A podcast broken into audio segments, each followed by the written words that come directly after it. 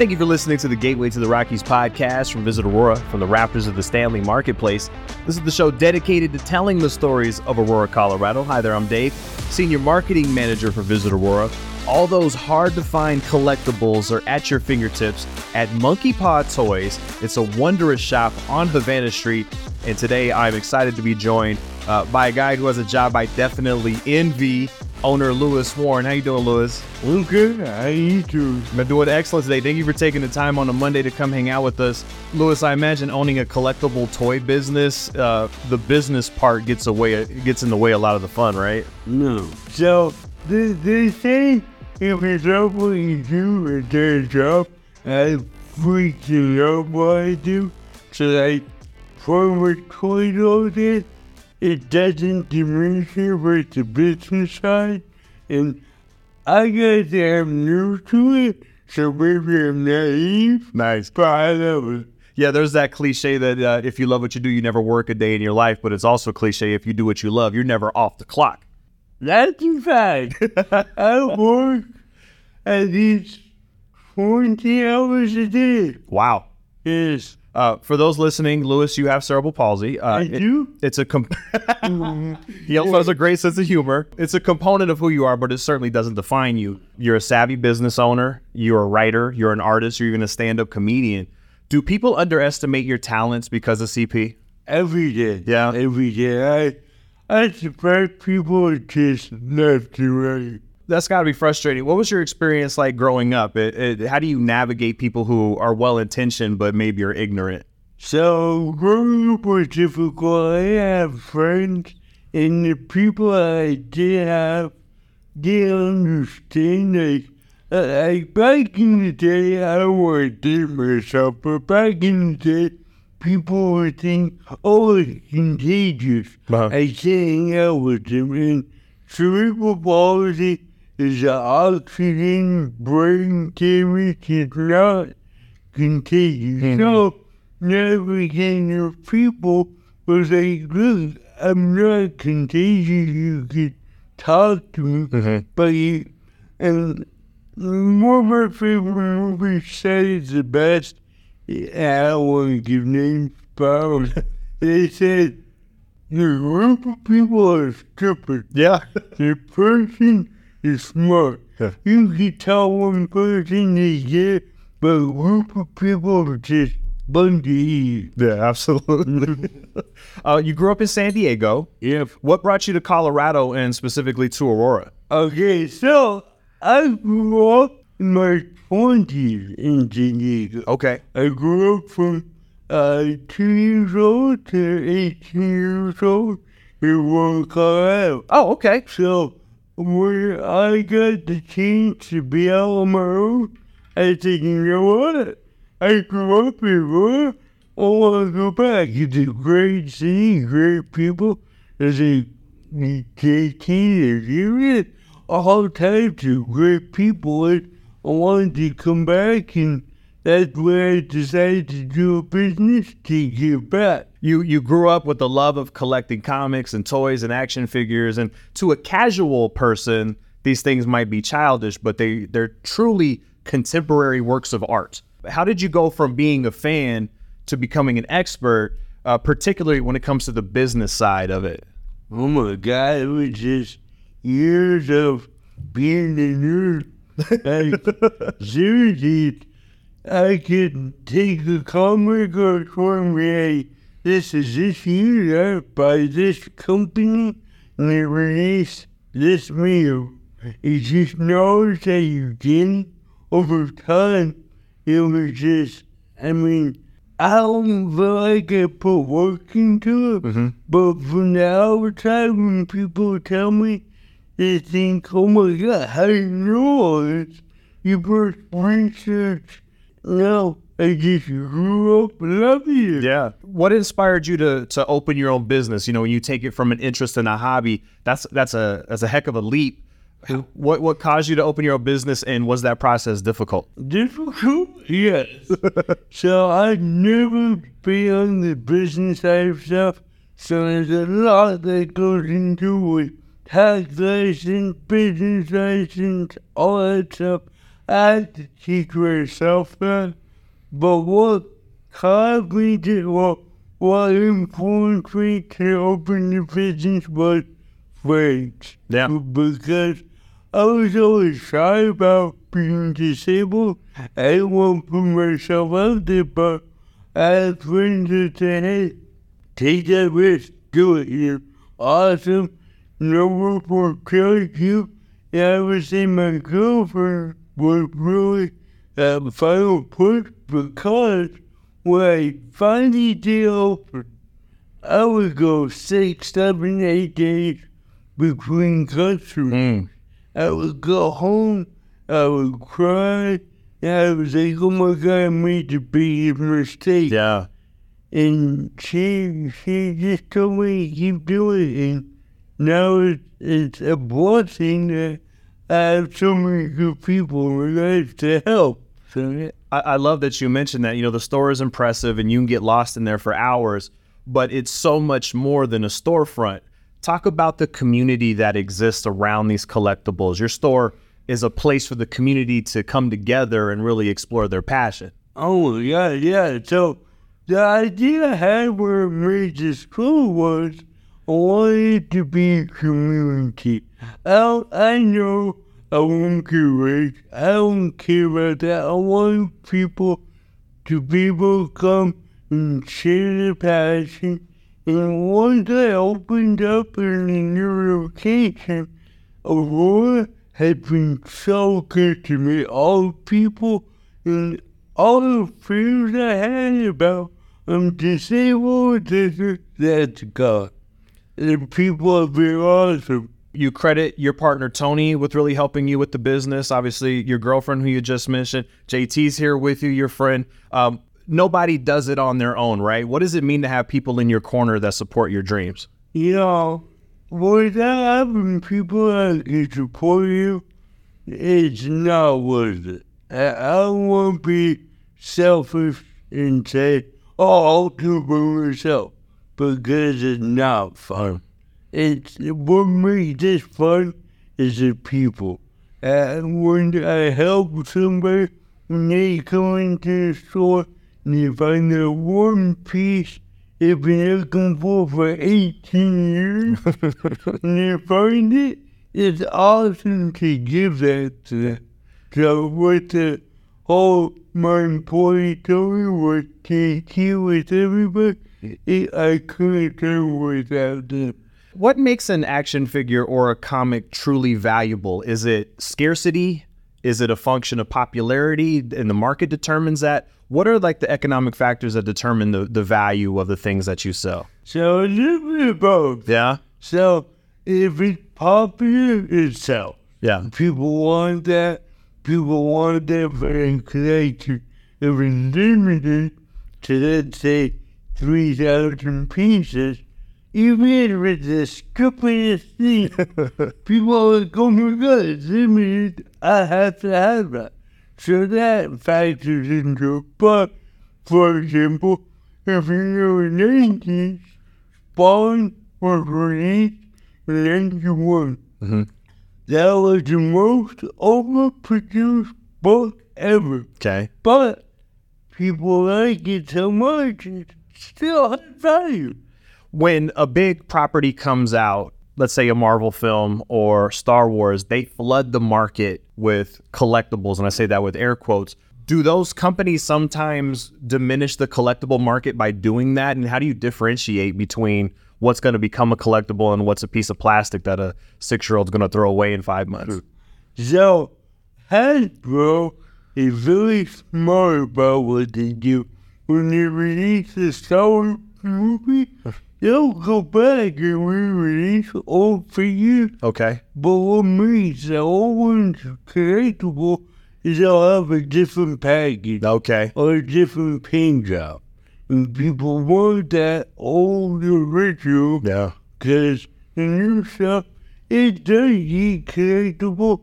But for instance, if you have a Spider-Man that has some weird shooting power, Mm-hmm. that means people want that. A collector wants the original plain Spider-Man.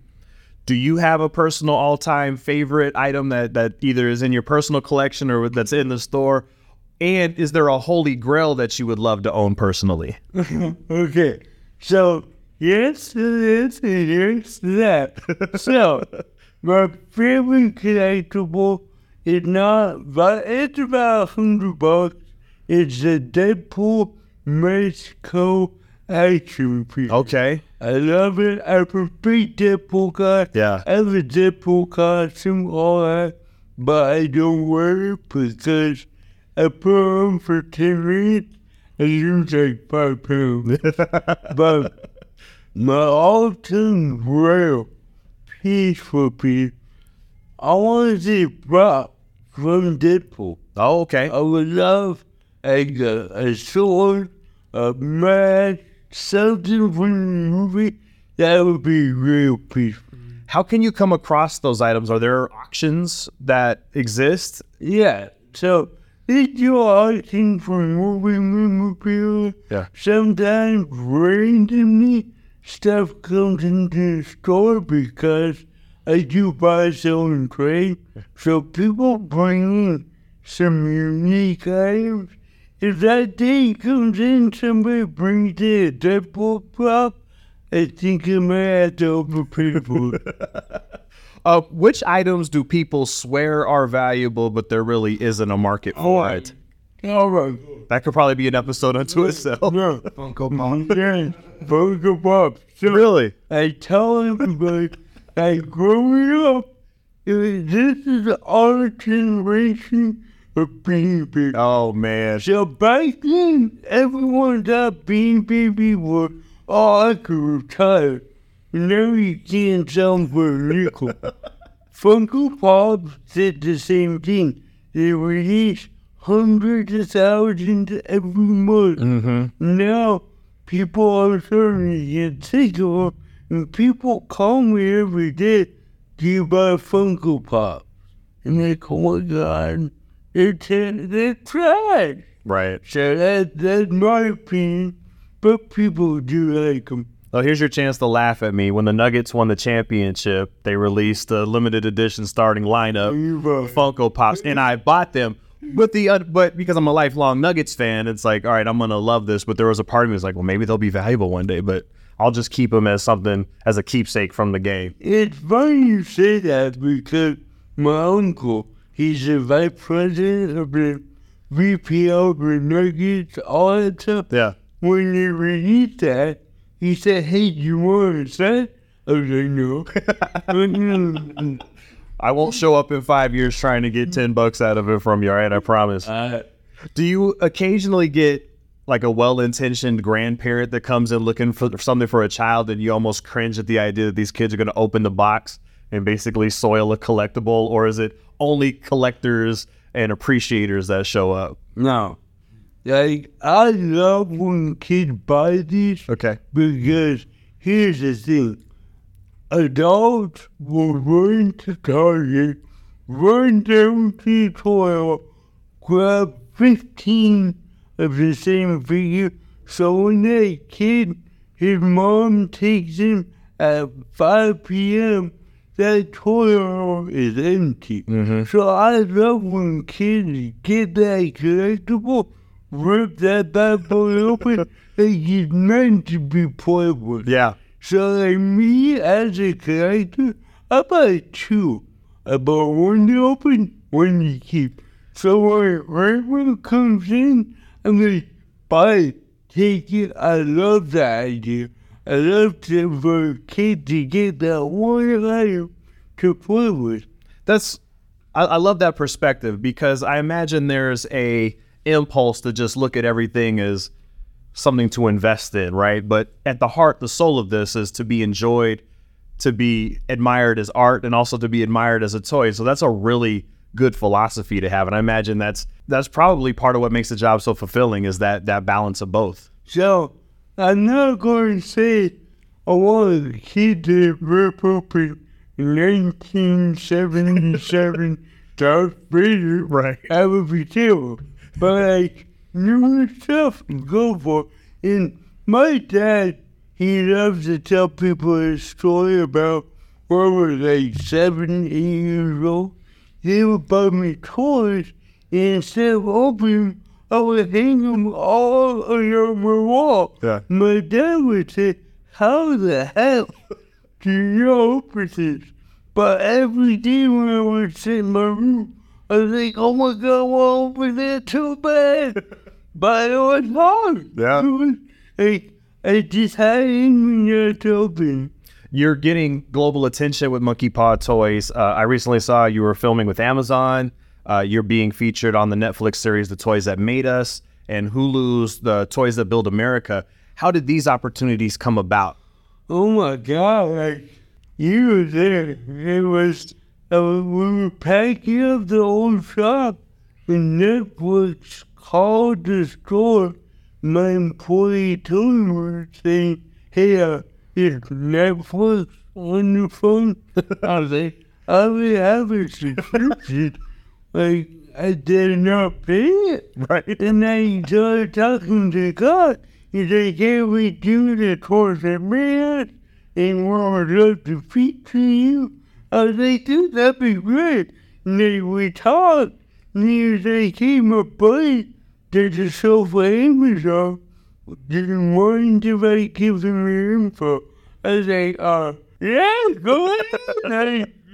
So it was this a big snowball effect. Like, I'll even to this day, I don't know how they found me. Because when I first started this store, I was in the back of my office building. Yeah. It was terrible. How, how did they find you initially? No idea. The guy said he Googled toy store in Colorado, and two came up. How do you anticipate this exposure will affect Monkey Paw Toys, or how do you hope it affects it? Jeez, I, I would say help it helpless. Like, Yeah. I don't want to get, like. I can't give each person that time where I talk to learn what they. I hope it helps us. I really do because I would love to be here for years in the world. But I don't want it to be that I end up like the guy from Pawn Stars and just be Yeah. mean everybody. Yeah. I won't be that. If this uh, is a mischaracterization, I apologize in advance. But how does it feel to go to maybe somebody who was underestimated to now being considered an expert in your field and authority? That's that's got to feel affirming. So that is not a mischaracterization at all. I love it because I wanted to show people that anybody with a disability is capable. Mm-hmm. Like since I was a kid, I wanted to be an advocate for people with disabilities. I wanted to do motivational speaking. I never got into it because honestly I didn't know how. But I feel like this is a platform I can show other people with disabilities. You have to clean bathrooms. You have to greet people along with you can do what you want and succeed. Uh, I mentioned that it's not just toys and collectibles. You're an artist. You write. You even do stand up. Um, where where did all these versatile talents come from, and, and do you have a favorite outlet? Oh my god. So where it all come from was not having friends. Like honestly that's a bit like but because I would sit home, I would I I would look at a comic book I remember the Spider-Man that was my first comic book. I read it five times. I loved the cover so much, I tried to trace it. And came out horrible. so I tried to just look at it and draw it. I could draw. And I started to do it more. And then comedy, I've always loved to make people laugh because I feel like making people laugh put people at ease. Absolutely. So with a disability, I feel like everybody's so rigid. Like, oh my God, I can't say this, I can't. But I'll joke about it. It will put people at ease. So I, I just have the natural talent of being funny, and I'm sorry to podcast and funny looking. um, how do you you touched on this a little bit, but put it, you know, take a look in the Magic Eight Ball. Where's Monkey Paw 5, 10, 15 years from now? Uh, so I shouldn't say this, but Monkey Paw in five, ten years, I want to say five Monkey Paws. Yeah. San Diego in the spring. I would, I would love to have multiple locations, but the problem is I'm one person. Yeah. I can't, I, I can't do it. So my realistic expectation, bigger store.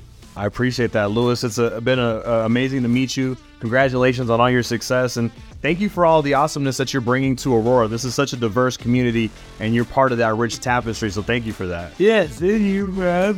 Of course. Make sure you visit Monkey Paw Toys at 1555 South Havana Street in Aurora.